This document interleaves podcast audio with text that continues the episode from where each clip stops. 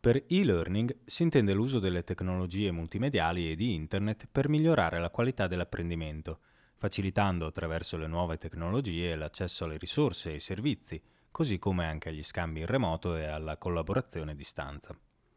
Tre sono le caratteristiche dell'e-learning. L'interattività, vale a dire la necessità di coinvolgere lo scolaro, la dinamicità, ovvero il bisogno da parte dell'alunno di acquisire nuove competenze mirate in un preciso tempo, e la modularità, ossia la possibilità di organizzare i contenuti di un corso secondo gli obiettivi formativi e le necessità dell'utenza.